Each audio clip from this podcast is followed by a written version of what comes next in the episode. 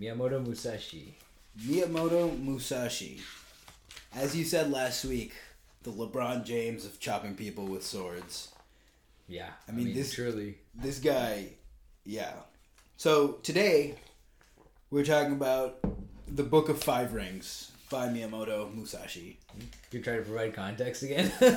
Yeah, you know me. I'm soft, so I love context. I'm a, I'm a, I'm a snowflake.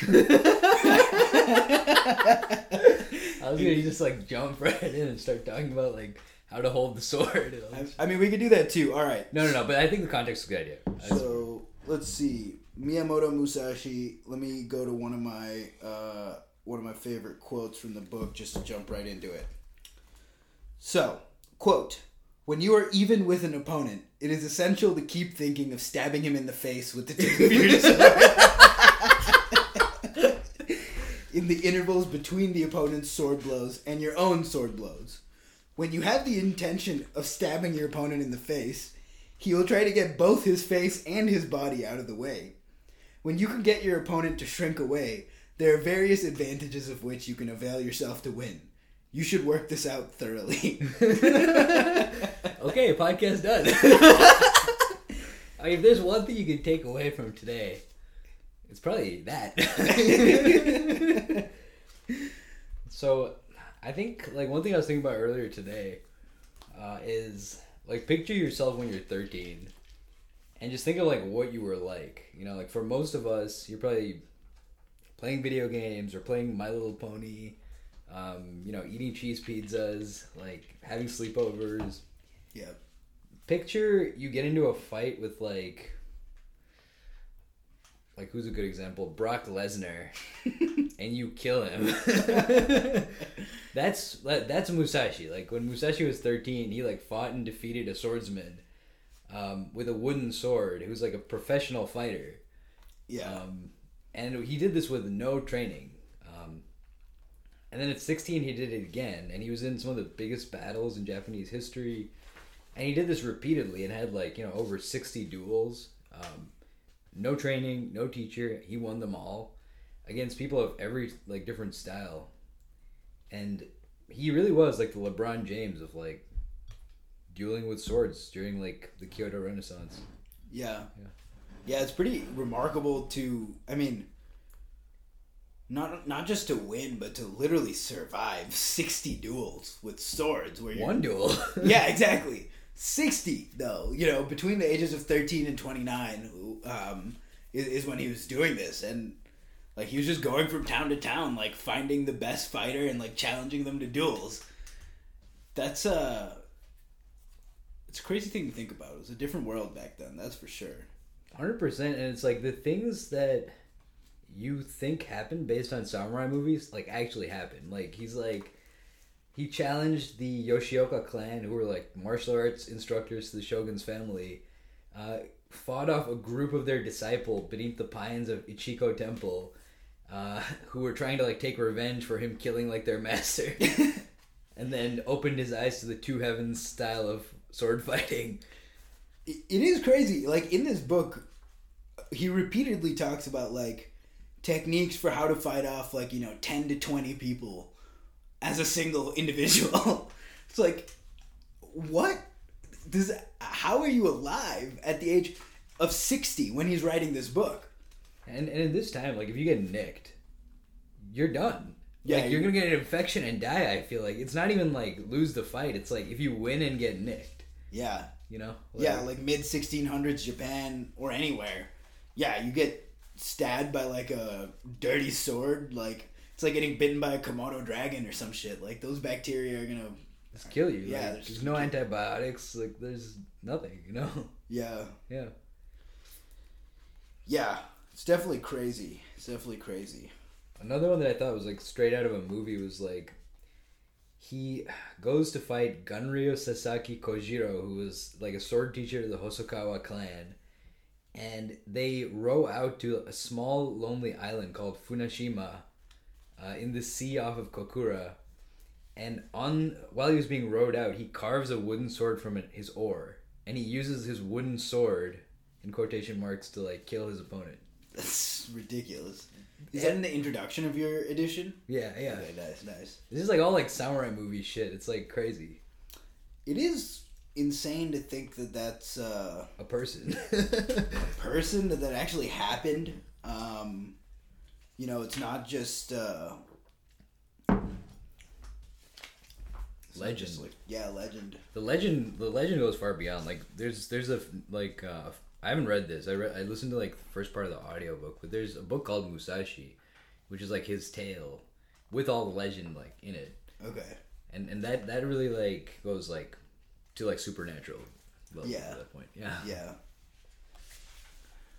Okay, so in terms of this book, um, basically at 60, um, influenced by the book uh, The Unfettered Mind and other manifestos on, you know, martial arts in Japan, you know, how to excel at what he calls the martial sciences. He decides to kind of sit down and, and write down his kind of manifesto on martial arts and, Yeah. and how to achieve that. Um, and it's quite an interesting book. I mean, I think, you know, if I'm talking about first impressions, uh, I think that stabbing in the face quote that I read is, is really like sums it up. Um, a lot of this book is very technical descriptions of like how to chop people most effectively. With like, he really, really goes. He's like, you know, here are the five guards. Here are the three kinds of preemptions. Like, um, you know, make sure this is how you stab in the face. This is when you should stab in the heart. Uh, here's how you hold your sword. Um, all of these types of things, but you know, I think going a step beyond that, there was also a lot of interesting things about like the philosophy and the practices that you need to have in order to master your craft, whatever that is. Yeah, yeah. I, I think you're you're right. And what's interesting is like he he has the, this this ethos baked in where he's like, when you see the way broadly, you see it in all things. You know, where he's like, master of the martial arts lets you master all the other ways, and you have to dig a little bit to like find those snippets because a lot of it is very specific to sword fighting. Yeah. Yeah, so which is interesting too, um, and I think um, we'll see like what what time permits, but maybe we'll go take like a free kendo class, and then we'll like do a second Musashi episode, be like, hey, we tried everything in the book and went to jail. we we brained someone on an island after kendo class. but, I mean, I don't know. When we tried kendo when we were kids, I remember it being a, a bit of a letdown. I remember just being a huge bitch to like Mima, and she was like driving us there. I don't remember that. Mima's our mom, by the way. Uh, but yeah. when we were kids, we like demanded to to take a kendo class. And It was eventually- letdown, yeah. The rule set is very restrictive, and like it's no one uses swords anymore. Yeah, yeah, and the thing is, like, you know, when you are a kid and you want to get into sword fighting, like, what you are thinking of is like, you know, Pirates of the Caribbean or like Star Wars or something like that. yeah, Real sword fighting is not like that. Real sword fighting is just about trying to kill your opponent yeah, as yeah, effectively exactly, as possible. Exactly. Um, And the derivative sports, you know, have a similarly narrow focus, right. and I think that's really true for real anything, right? Is it doesn't always conform to our our um, you know, our aesthetic expectations. Definitely. Definitely. There's a good quote about that actually somewhere here. Let me try to find it. Okay, here we go. So he's talking about um, other martial arts uh, uh, and other martial arts schools and, and people. So, quote, the field of martial arts is particularly rife with flamboyant showmanship, with commercial popularization and profiteering on the part of both those who teach the science and those who study it. The result of this must be, as someone said, that amateuristic martial arts are a source of se- serious wounds. End quote. Um, It's still true. yeah, it is still true. Very true. Yeah. And I also thought it was interesting, you know, this idea of like a field that is very like central and, and popular in the current zeitgeist in the society that he is, being kind of like overtaken by people who are all about this, you know, commercial pop- popularization and and showmanship instead of like you know focusing on the substance of what they're actually trying to do. Hundred percent. I, I have a quote here that, that's on the same lines, which is like, "Form is made into ornament. The flower is forced into bloom, and technique is made into display." That's a good one. Yeah. We might be reading different translations. But that's good because like I, I didn't catch that one. Yeah. And Well, I thought. Continue. There's just a spider. Here, you make a comment. I'm gonna I'm gonna see if I can peacefully move this spider. all right. So Spider. good. That's very Get to it. Where the hell peacefully did it go? it. Ah, it's on the cup. Yeah, I'll I'll be back. You talk about something. All right. So, um, I think one of the interesting things um, about this book that um, that Musashi really gets at is this idea of practice. Um, and the idea of, in order to be an expert at your craft and, and truly be a master, um, it's not just about reading and learning, which is critical, but it's also about just constant practice and doing the thing that you're trying to do. Um, so I found that to be like you know something that he really hits on uh, uh, quite a bit and an important part of his philosophy, and I think that applies in kind of broad strokes to um, anything that you do. Um, it's just this idea of constant practice and and doing. You know, I think that actually relates to what we're doing here in general, right? Like Yeah. for us, we're very interested in entrepreneurship and and business and all of those things, and we've been talking about that for a long time. Um, and one of the big reasons we're doing this and we're working on this app is to be practitioners, right? yeah. And that's how you get to that next level is just by doing.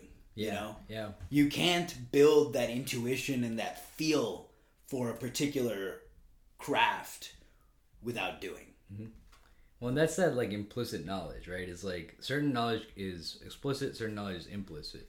You can read as many books as you want about swimming, but until you jump in the water, um, that twenty percent of knowledge that's implicit that makes it all work, you can't know. Um, and yeah, like you said, like you you get that by doing. Right. Yeah. Right. I managed to like save the spider. That's noble. You can tell you've been going to the Zen Center. It was gross. Um, so another one that I thought is is interesting here is um, generally a- another like broad theme that I saw in this book again and again is this idea of adaptability, and he talks about this a lot. Um, he talks about it in the beginning of the book. He talks about it later in the book. He especially talks about it in his criticism of other schools of martial arts. Right? He talks about how you know, a certain school only uses extra long, long swords. A certain school only uses extra short, short, long swords. Another school always strikes with a lot of power. And what he's saying is that, you know, um, his school is focused on victory at all cost. And the idea, you know, here, here's a quote related to this fixation is the way to death, fluidity is the way to life this is something that should be well understood.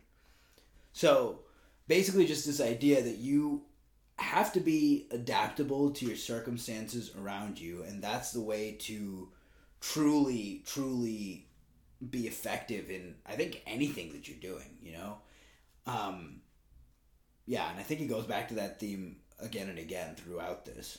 when we read the unfettered mind like that's gonna come back up as well 'cause it's like this idea of like the mind being minutely integrated into experience and being in close observation and responsiveness with experience and not getting fixated and therefore stuck and opening up opportunities for you to be struck down so like if you're um, if, if you're you know sparring with a sword and you're focused on the opponent's like right hand you know their left hand strikes you But if you're just like integrating your full experience and you have this like deep awareness and deep well of um, you know training to back you up, you don't need to fixate on specific things. You're able to like be in the moment and be adaptive in that way.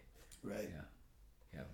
He also talks about at one point the idea that like you know the end end of the path is like this kind of abundant creativity and like lack of rigid formal uh, technique based you know fighting where he's just like do what you need to do to cut them down. You don't have to do this fixed set of techniques.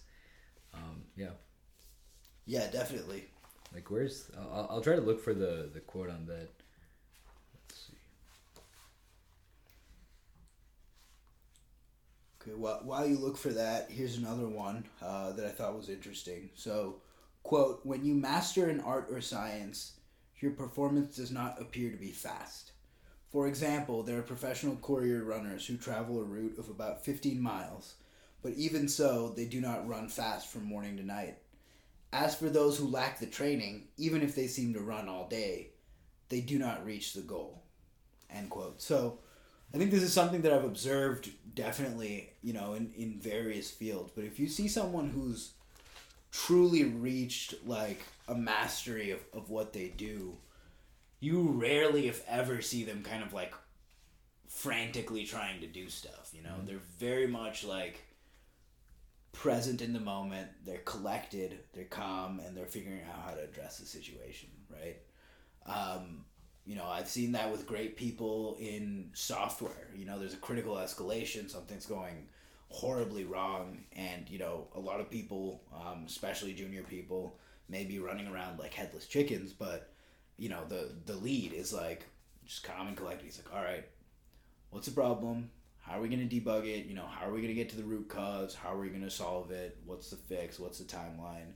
Is there a workaround? Yeah Um, yeah all of these kinds of things. And I think the same thing is true. Like if you watch great fighters, like in UFC, for example, or, Yeah, or jiu-jitsu, 100%. right?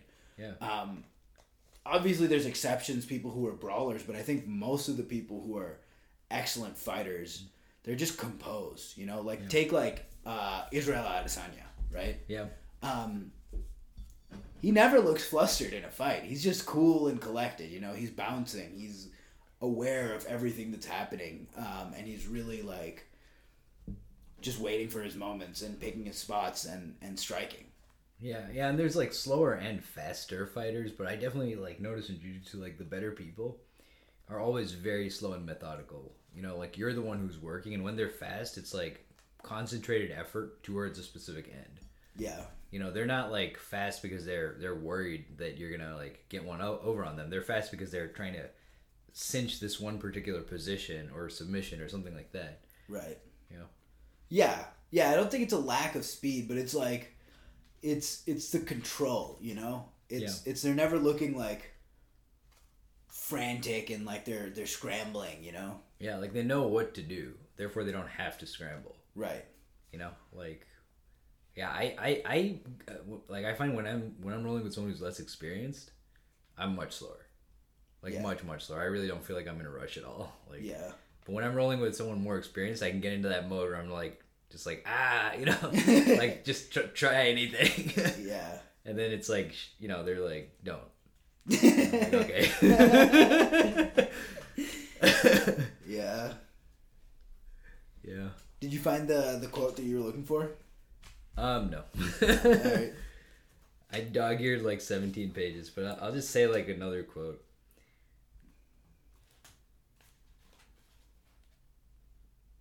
I'll say this one. Attack suddenly with a different technique. And if that has no effect, you should use yet a different one. Thus, if your opponent is thinking mountains, attack with seas. And if he's thinking seas, attack with mountains. Here's the challenge with this book. And the challenge with strategy in general, like the field of strategic literature for what we do in startups, mm-hmm. is we often are competing against inertia, competing against time, uh, competing against uncertainty and the unknown. What we aren't competing against always is a defined set of uh, competitors who know who we are and are vying for the same target. And Right. these strategic dynamics come into play if there's someone else and you, and you both have your eyes on the same ball, and you're going for that ball. Right. You know? Yeah, absolutely, absolutely. So yeah, some of those things can be tricky to to apply.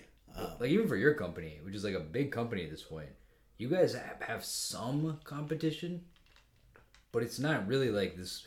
You know, seems like it's not really this head-to-head red water like battle to the death over, you know, a given customer. You know, Yeah, I think there can be that in certain segments um, of the market, but that's definitely not. I mean, as a young company, right, a startup or even a mid-sized company, that's not the business you want to get into. You know, is slugging it out um, on a day-to-day basis for a particular customer, right? Especially if you're in, you know, an emerging market. Like, I think the idea should be that you know, let's go.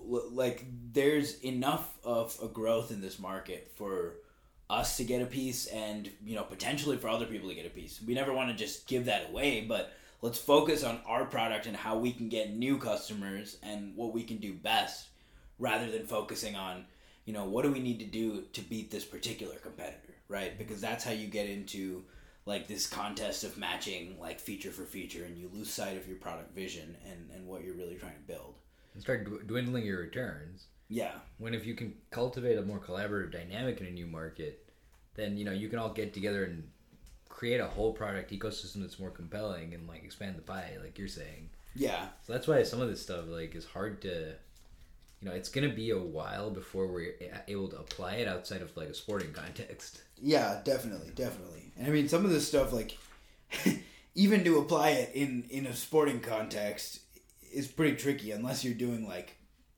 kendo Yeah, yeah. Um, let, me, let me find an example here. Um, there's one that I had here. Let's see. Um, well, actually, instead of reading that, let me read a quote that's actually uh, more useful. So, you should not have any special fondness for a particular weapon or anything else for that matter. Too much is the same as not enough. Without imitating anyone else, you should have as much weaponry as suits you. To entertain likes and dislikes is bad for both commanders and soldiers. Pragmatic thinking is essential. End quote. So again, that's that idea of you know adaptability, right? Yeah, that Um, definitely applies. I- I think that applies particularly to us right now because, like, you know, we're both non-social media people to a pretty extreme degree. We're like, you know, like, but if we want to engage with folks, if we want to talk to folks about this stuff, we're gonna have to be adaptable and loosen some of our likes and dislikes in order to like engage. Yeah, You know. yeah, that's very true. That's very true. Um, we're we're gonna have to do that, um, whether we like it or not. I think that's true for a lot of things. Like when you look at when you look at people in general, like the gulf between most people and greater success is these preferences. Is you know I'm a technical person, but I don't like sales. I don't I don't want to like learn about that. You know, or like I'm uh, a salesperson, and you know I don't want to get into the technical side of things. I don't want to understand that better. Yeah, Uh, I'm in you know this department and I can't appreciate what the other department is bringing to the table. I, I'm not willing to do that. You know, there's a lot of that. You know, yeah, or I'm timid and reflective. I'm not willing to learn how to be bold and gregarious. Or I'm bold and gregarious. I'm not willing to learn how to be thoughtful and, and learn how to listen. You know. yeah, yeah, definitely, definitely. Um, I thought another interesting idea that that Musashi talks about is the idea of keeping your goal in mind every time you you start um, an act, right? Every time you're practicing. So he puts this in a very, you know, again, very like killing people with swords focused way. But but let me quote from the book here. Um, first of all, when you take up the sword, in any case, the idea is to kill an opponent. Even though you may catch, hit, or block an opponent's slashing sword, or tie it up or obstruct it, all of these moves are opportunities for cutting the opponent down. This must be understood. If you think of catching, think of hitting, think of blocking, think of tying up, or think of obstructing, you will thereby become unable to make the kill. It is crucial to think of everything as an opportunity to kill. This should be given careful consideration. End quote. This guy would have been a good salesman, Yeah, that's true. right? He has that like very competitive ethos, like very creative, uh, and just like always be closing, like truly. Yeah, seriously. seriously, yeah. He is always, always doing that. so here's an interesting angle. Uh, were, were you about to say something? No, I wasn't. Go ahead. Here's an interesting angle, which is um, one of the videos I'm making, like to accompany this podcast, is on the psychology of elite athletes. And one of the things you see in elite versus non-elite athletes is an increase in openness to experience and creativity. Mhm. And Musashi, he was a single-minded killer, but not 100%. He was also a painter, uh, you know, participated in drama, uh, was a meditation master. Um, I think he did like poetry as well. So it's just interesting to see like that aspect, especially in this time period. So like to talk a little bit about the time period, like the Kyoto Renaissance was a period of great abundance following a period of um, violence and devastation. You know, where quoting the book, countless treasures were destroyed, ancient temples and buildings burned, libraries lost forever. Um, but Japan was brought back to unification and peace by a series of warlords. So this is pretty much what the anarchists, like Michael Malice, this is what they want. and why not? Why not? But uh, the point is, like, yeah, this this period of time led to flourishing in the arts of almost every arena. Castle architecture blossoming, you know, deep interest developing in poetry, painting, the tea ceremony, the world of ceramics, um, and Musashi's openness to experience kind of, you know, infiltrated into all these different things, and and uh, that's how he got his sense that studying the way of the martial art allows you to understand the way of all other arts. Um, is he practiced those too, and he saw that, you know. Right. Yeah, that makes sense. I think it ties into this idea that we were talking about earlier about how, you know, greatness in any field essentially has common ingredients, you know? Yeah. And, and the ingredient, like Musashi talks about, is unrelenting focus, unrelenting practice. I mean, those are really the two main things. Yeah. like you know whether it's Musashi or whether it's Steve Jobs or Kobayashi Bryant. yeah, Kobayashi Bryant or Michael Jordan or, or any of these these people who are masters of what they do. I mean, Yo Yo Ma or Lang Lang, you know, masters of, of music. Um, or, or Nas, you know, um, like we, we talked about Gucci Mane last week. Like, yeah, just cranking out those albums like constant, constant. Even when he's in prison, just cranking them out, yeah, he's Yeah. just on his grind. unstoppable. Yeah, Yep, and and I think that's really, you know, the commonality that you see. I mean, it's it's kind of unfortunate in a way, right? Because obviously, a lot of people, you know, including myself at times, would love if you could become great at something without effort. But yeah, I also think there's a certain like cheapness to that, you know. yeah. Um, and the reality is you just can't do it. So regardless of whether it's cheap or not, like you just have to do the work. Yeah, I mean it's interesting how fast unearned merit just breeds nihilism. Like, uh, do you ever play like open world games and just like reach the end of the game or like cheat? And for like the first, you know, thirty minutes, it's fun. You're like, oh yeah, I'm gonna do all this random stuff, and then soon after, it just devolves into like you just like, you know, whatever, like running over like a hobo with your horse or something. you know? And then you just like run over yourself. You're like, I don't want to play this game anymore. Yeah. Whereas if you're like working your ass off to like complete, you know, you know, get to the next belt in jujitsu, you know, get a promotion as an engineer. When you get there, it's like, first of all, you just keep going, Yeah, exactly. and then second of all, it, it doesn't have the same sense of uh, nihilistic emptiness. Right. Yeah. Right. Well, because I think that so I think that in the art of doing right, if I, if you take the example of a promotion as an engineer, right, in as you work to get to that next level, one you're learning and growing, and then two, you're realizing how much more there is that you don't know. So Yeah. you may get to the next level in title, but by the time you've learned enough to get there, you've learned how much more there is, and you're like, okay, I, I obviously have to keep going. Like, yeah, yeah, I hundred percent. I find there's no real like you know stop and oh this is great now I'm I've done it you know like no it's like this is good you know I think it's important to take a moment to celebrate your achievements but at the end of the day it's like I'm not there. I'm not even close. It's like- it's kind of like if you're going up a mountain you know there are all these like false summits.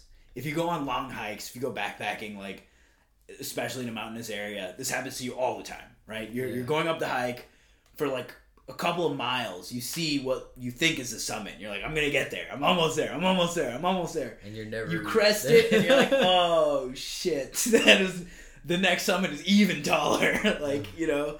Um i think that's what diving into any field really is like. Like as soon as you get to what uh, you have your eyes set on a certain level. Yeah. and then you get there and you're like oh shit it goes way further than this you know? Yeah, yeah. um Yeah, I mean this this factors in for me when it's like you talk about um like immortality, right? Is um like Aubrey de Grey has this this idea that people rationalize the value of dying because it's unavoidable. So people are like, you know, death is good. It brings like you know this host of positives. I wouldn't want to be immortal. Uh, but his thing is is because we don't view it as uh, something to be dissected and tackled, and I think in our lifetimes it's not.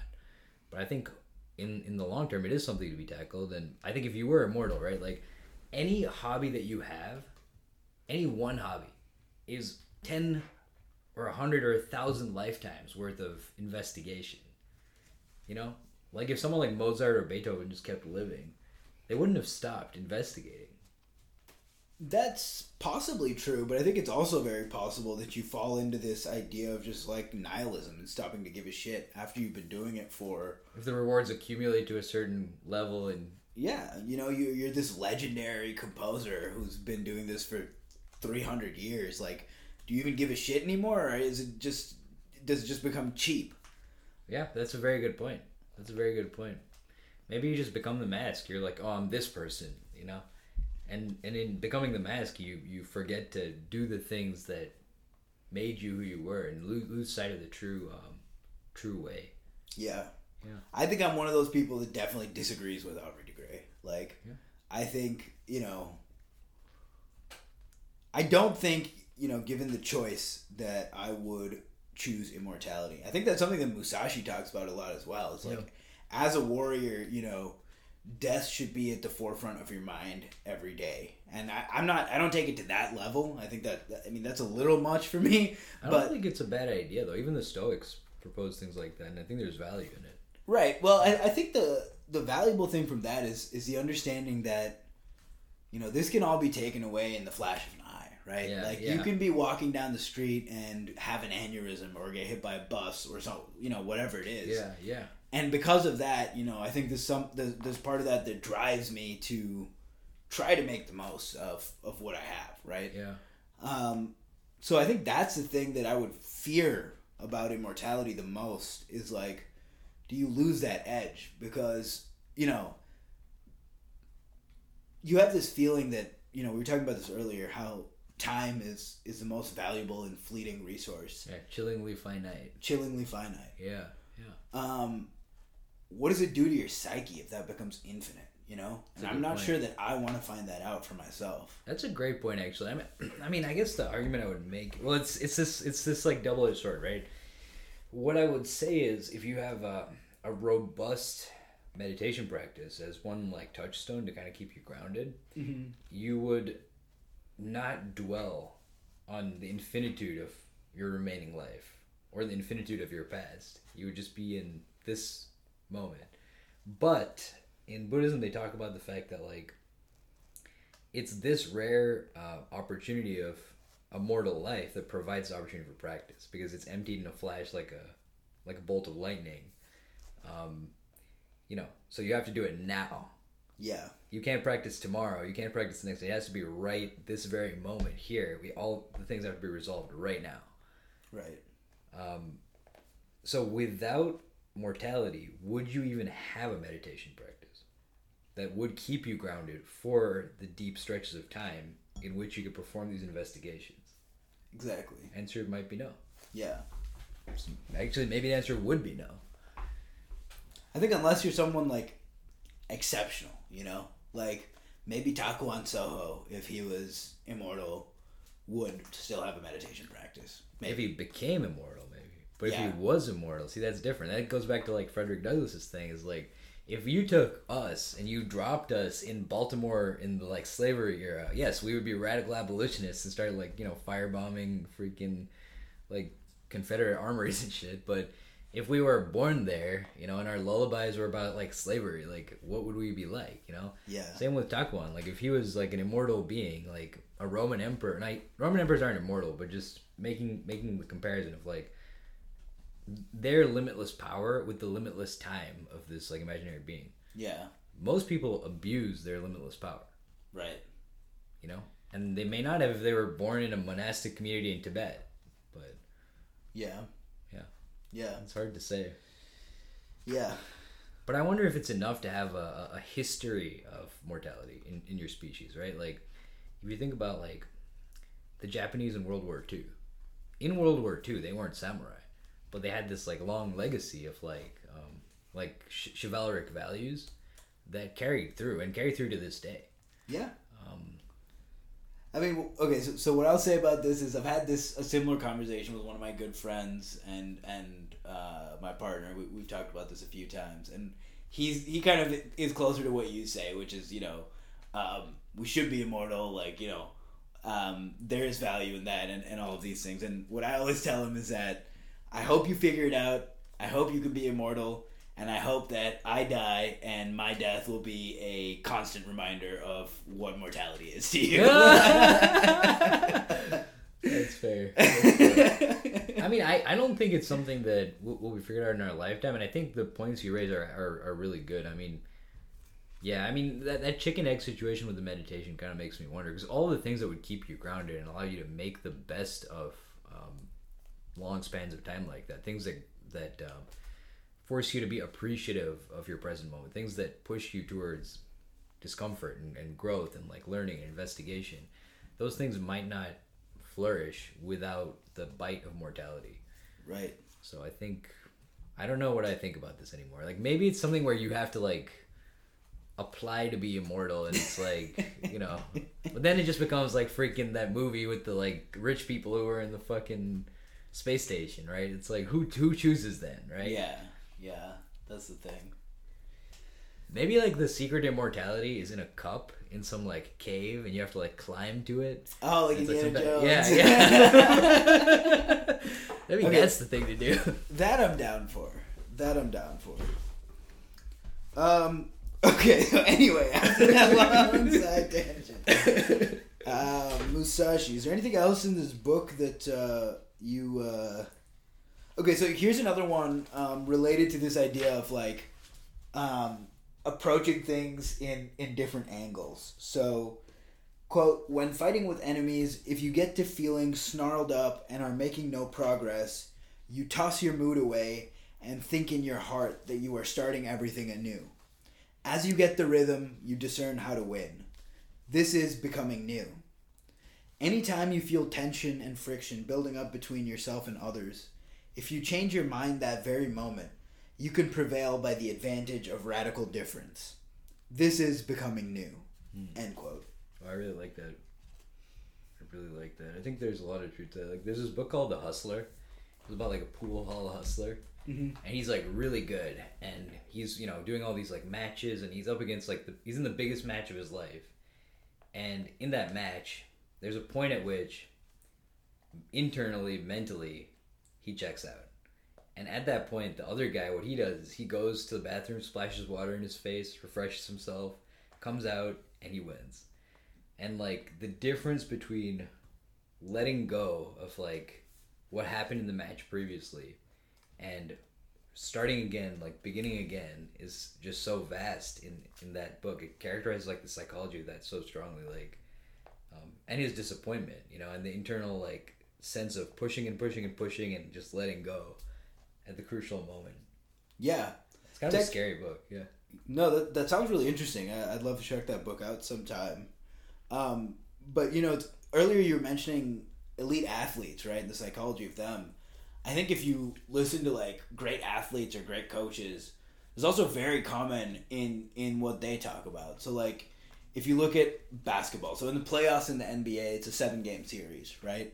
And if you listen to interviews with the best of the best, right? The LeBron James, the Giannis Antetokounmpo, and, and other people like that, um, they always talk about how, you know, reporters will ask them about, oh, what about this from the previous game? What about this? What about that? And they're like, I'm not thinking about that at all. I'm thinking about this game, this quarter. You know, every Yeah. quarter it's zero zero, right? It, we're always starting anew. We're only focused on the present moment. We can't think about what happened before. All we can think about is, you know, succeeding in this moment. Um, Yeah, Which is- yeah, so sim- beautiful. Yeah, yeah, similar, similar ideal. I mean, it's just interesting how like it's still true to this day, but in this era of like the Kyoto Renaissance, the like marriage between like uh, meditation mastery, like you know Zen Buddhism, and like elite athletics in the form of sword fighting, in the form of archery and things like that, really came together. But like this book could have been written by like Kobe Bryant Yeah, or someone like that. Like that same ethos of like we start anew every point, every game, every quarter, right now. Yeah. There is only now. You know, and within the game, like we, we don't get caught.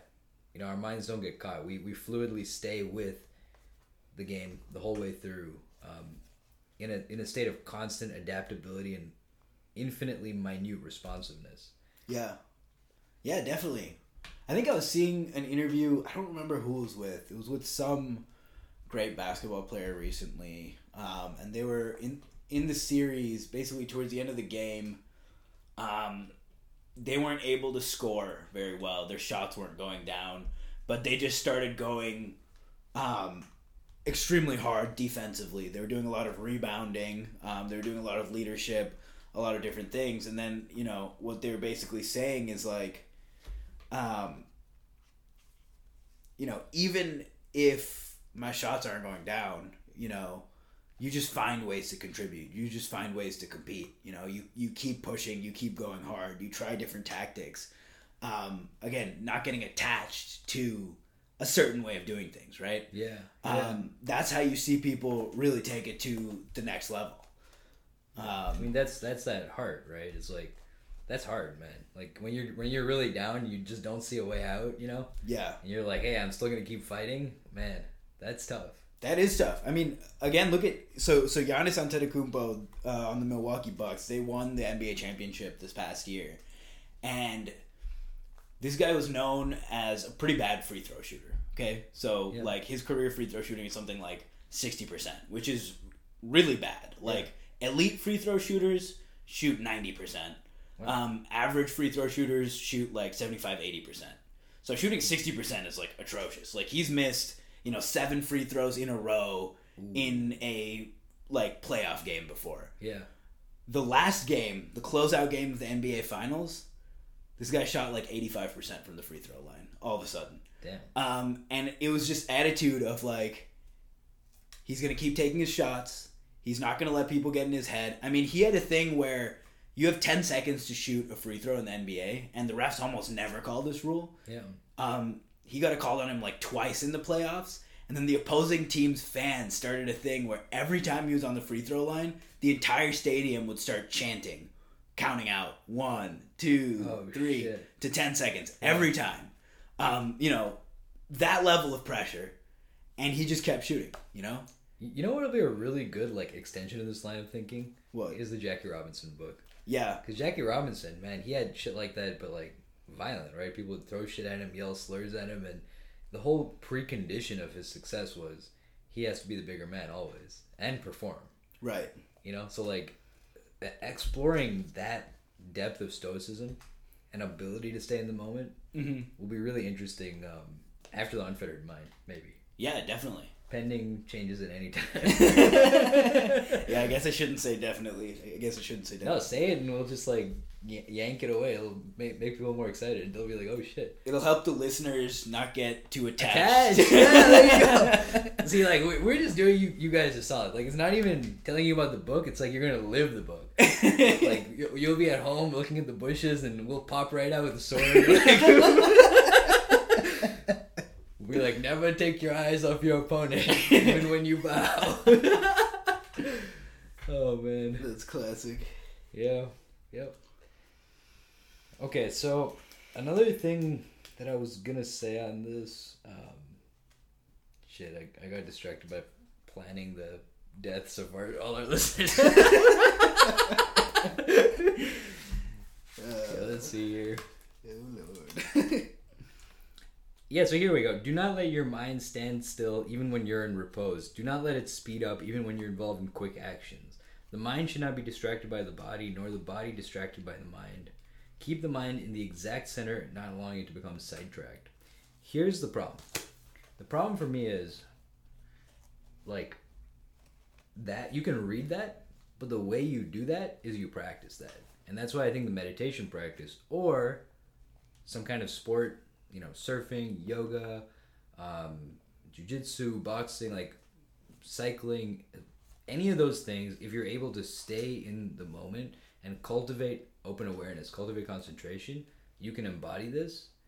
That's the challenge I find with like stoicism is the stoics like say a lot of things where they're like master your emotions and like be present. But without the practice, I can't do that.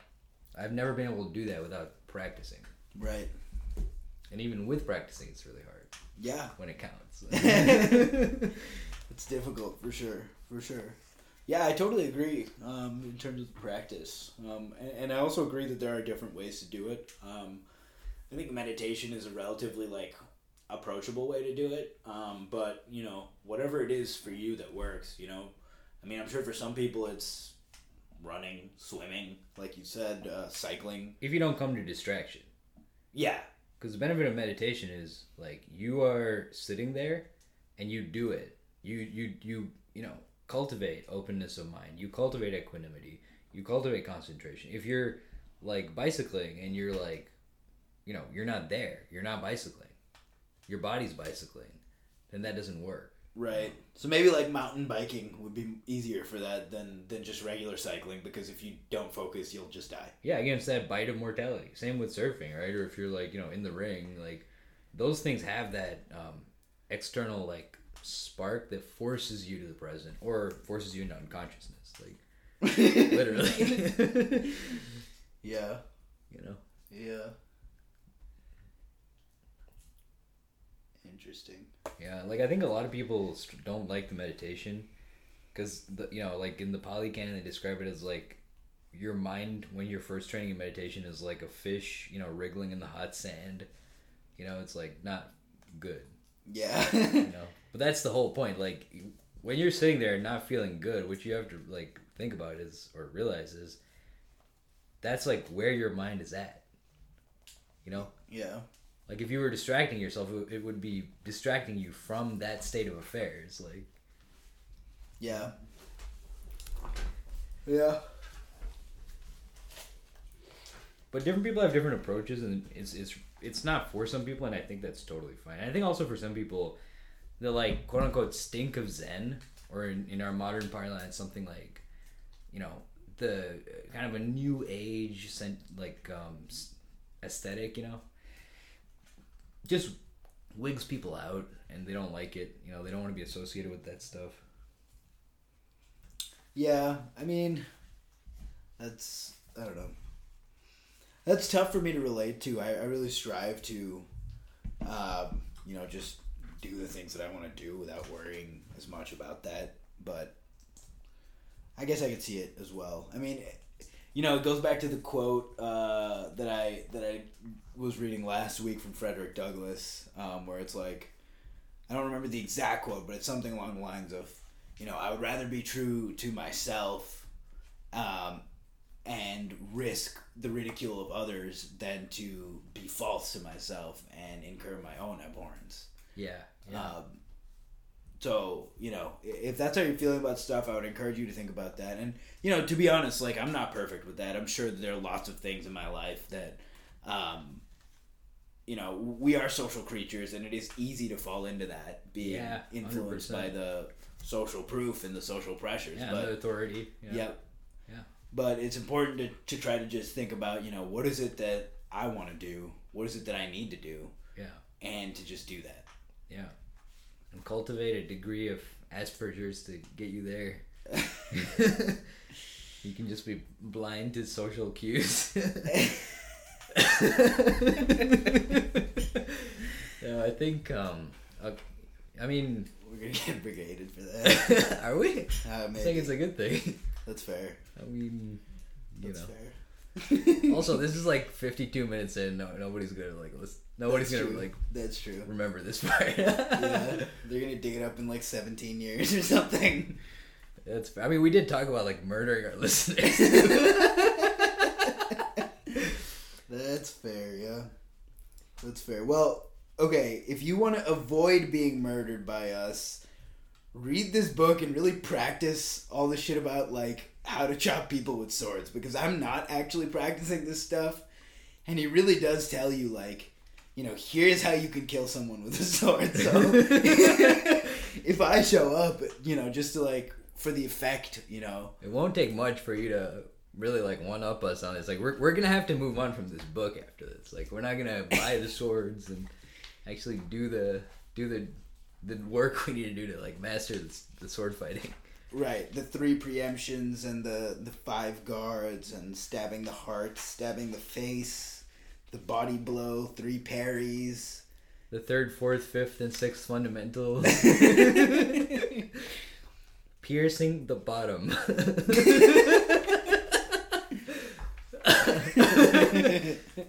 Ari ra- raised his eyebrows and gets what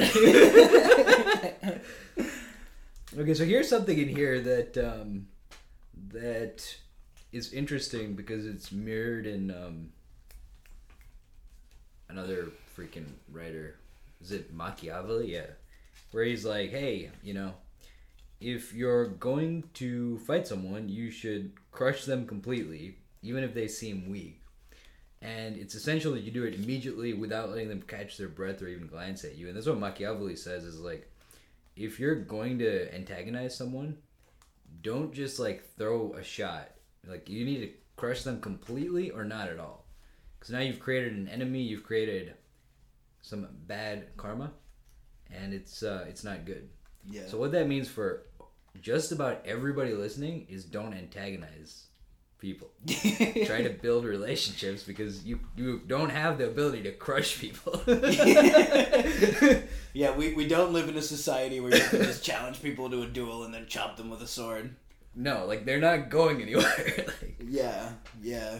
yeah, So don't like, you know, make the snarky comment in the meeting. Just like yeah. Try to be be more sophisticated than that, and I say that as someone who is unsophisticated. Take my word for it. It's it's the it's the wise move. Yeah. Yeah. I feel like I've gotten slightly more sophisticated. Like at least I'm not like just an idiot. yeah, we have gotten better over time and hopefully reading all these books will help too. Yeah, exactly. And it can help you as well. exactly. You know? Yep. We, we, we were just talking about that earlier. It's like how last few months we've both been um, ramping up our reading a lot, and especially reading, you know, deep, rich, meaningful work that is is um like our baby brother described it as just like eating straight peanut butter. It's like it's like rich. It's it's got a lot of depth to it, and it's like if you're not used to that, it can be a lot to take on, right? If you're used to reading, you know, Business Insider's five funky tips for killing yourself.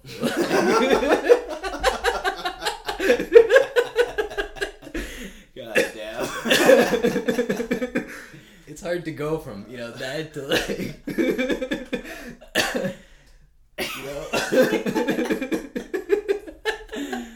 look the point is the point is we want you to you know live live uh, a deeper more meaningful life. You know that's what we're trying to do here. We're digging into stuff that you may not encounter in, in your regular you know forays. Um, read the stuff yourself. Dig into your, dig into it yourself. Check out the additional videos that supplement this podcast on YouTube. Uh, we go into the psychology of elite athletes and the degree to which we see that in Musashi. Um, we go into the psychology of like stoicism. Um, we look at four different studies, really seven different studies, because one paper has three studies in it about like to what extent does complaining help you? Like, do, is venting good for you or is it not good for you? Because Musashi really emphasizes like, don't complain, don't begrudge death, you know, don't harbor these uh, preferences and then like, you know, whinge when your preferences aren't satisfied. Um, is that good or is that just like toxic and masculine? Like, what, where, where, how does it all work out? You know. Um, yeah, those are in the videos. Uh, check those out on our YouTube channel, Reading Rebellion. Um, progress on the app? Progress on the app is going well. Um, starting to get the uh, home screen together. Um, trying to not get very angry at Swift and uh, Apple. Um, I'm having an issue where a URL session data task publisher is inadvertently sending a request twice for no seemingly good reason. So if anyone listening to this is a Swift expert, please reach out. I could really use your help. I'll buy you a coffee or a beer or something. Um, I, I tried the debugger. I, I tried looking at some network captures. But anyway, this is probably deeper in detail than, than most of the listeners want to hear. Um, I don't know. It's kind of weird to me to give status updates on development. It's something that I'm having to get used to, um, to be honest, because, um, you know, if there's one thing I've learned as a software engineer, it's that you don't want to tell non-technical people about the progress because they they think that like your small amount of progress or you know the initial prototype that you built means it's like ready to go and that's never the case almost. So it, it is something that i'm getting used to but i also think it's good for the for for me for accountability and then two um as we start you know once we get the basic bones of the app in and the structure um, as we start getting into this behavioral design and stuff, I think that's something that we definitely want to talk to the listeners about and let them know. It's like we talk about a lot. Like we're trying to be like a personal trainer, not like a team of psychologists sitting in a room with a fifty thousand dollar like oak desk, figuring out how to steal your attention and sell it to like uh, you know, Russian social media advertising farms that are trying to like undermine our democracy. That room is like 15 minutes from here. like we passed it like yesterday, literally. Which one? I mean, there's a lot. Yeah, of that's true. It's like, like entire buildings, like 15 of them. Yeah. Just on the way to like getting some coffee. yeah.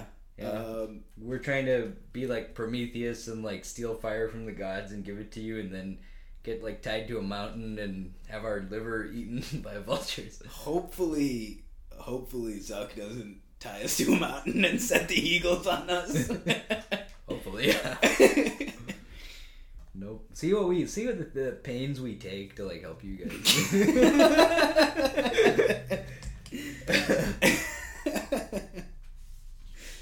Yeah.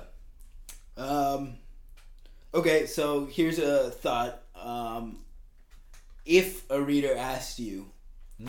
I only have time to read one book between all the books you've covered so far, which are only two books The Book of Five Rings and Frederick Douglass, which one would you tell them to read? Hmm. That's a really hard one. That's a really hard one. If we count next week's book too, I would tell them to read The Unfettered Mind Okay. because I feel that the the core insights that that book points towards make a good foundation for any activity and foundation for life. Um, but I would say Frederick Douglass is second to that, and then Musashi is amazing. But if you read The Unfettered Mind, the parts of Musashi that are most applicable to you are expounded upon in The Unfettered Mind. I would say. Yeah. Yeah. Yeah, so for me, I would definitely say Frederick Douglass versus Musashi. I haven't read Unfettered Mind yet, so I'll, I'll give you an update on that next week. I thought that there were a lot of good nuggets in this book. Um, but to be quite honest, I did have to do a very, very close reading of the text to find those nuggets. Because Yeah. if you're just like casually flipping through this book, it's really just about chopping people with swords. Yeah, it is. Um, yeah. And there's like you know these sentences here and there that give you these like deep psychological insights. But um, Frederick Douglass, that's just constant. yeah, Yeah. yeah, exactly. Like you said something a few minutes ago, like a quote from, from Frederick Douglass that I, I was just thinking, like, as you, oh yeah, about um, like your self perception, incurring your own abhorrence as opposed to the abhorrence of others. Like that literally ties into the science of like self esteem and how like self esteem is cultivated by making promises to yourself and keeping them. You know, like hundred, like a I wouldn't say hundreds of years, what like over a hundred years later, like his, his insights are are um, validated like repeatedly and thoroughly in the psychological literature. Now, will any of it replicate? No, it's all just we're just making it up. But, but it sounds true, so you know.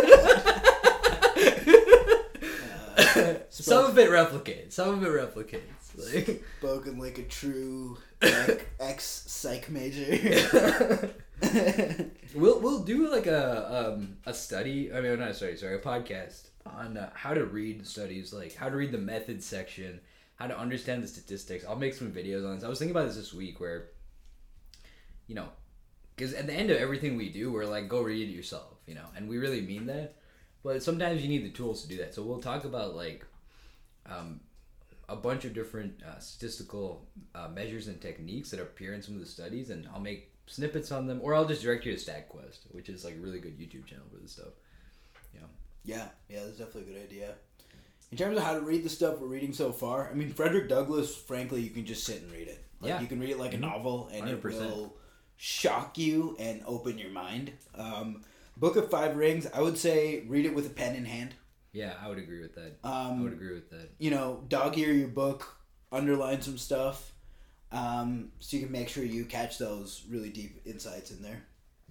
And I I would also say uh, with Frederick Douglass, like it's not a sob story. You know, like it it, it has extreme uh, darkness, but it also has a lot of light in it, and and it's a it's, it's a page turner. You know, you really are wondering like what's gonna happen next. Like it's an adventure story in a sense too. Yeah. Um, Yeah, honestly, like I would not call it like a sad book. It's No. it's a amazing story of like Yeah. freedom and perseverance and and just like you know human greatness. Yeah, yeah. It's it's kind of like it's not like taking a dose of like bitter medicine. You know, it's it's more like like climbing a mountain or something. You know, where it's like a hard climb and like you struggle through it, but there's like a light at the end of it. You know, and and the journey itself has like a lot of value. Yep. Yeah, even though it's not like sitting on your couch or something or like eating like a bonbon. Yeah. That's true for Or a lot like- of this this literature. You know. Yeah, and just reading in general, right? It's it's harder than scrolling Twitter. It's harder than scrolling Reddit. It's harder than watching TikToks or, or your Instagram feed. Yeah. Um, and um,